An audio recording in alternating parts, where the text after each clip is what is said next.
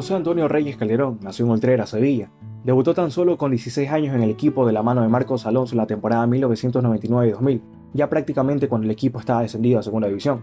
En el 2001 formó parte del equipo que ascendería a primera división jugando apenas tan solo un partido. Con el pasar del tiempo se consolidó en el primer equipo y tan solo con 18 años se convirtió en el jugador más joven en marcar con el Sevilla, en la máxima categoría frente al español.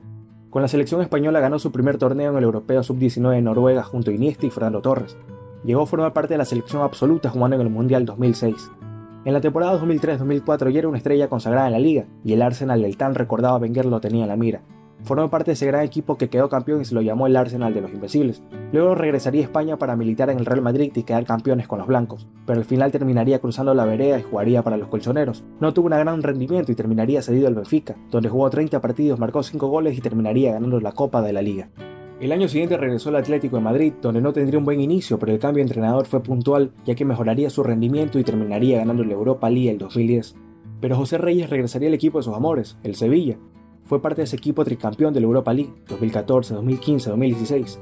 El último año será el más recordado ya que marcó varios tantos y fue capitán de dicho equipo, y sería el responsable de alzar la Copa de Basilea. Después pasaría por el Español, Córdoba, Liga China y el Extremadura Club, donde firmó en el 2018.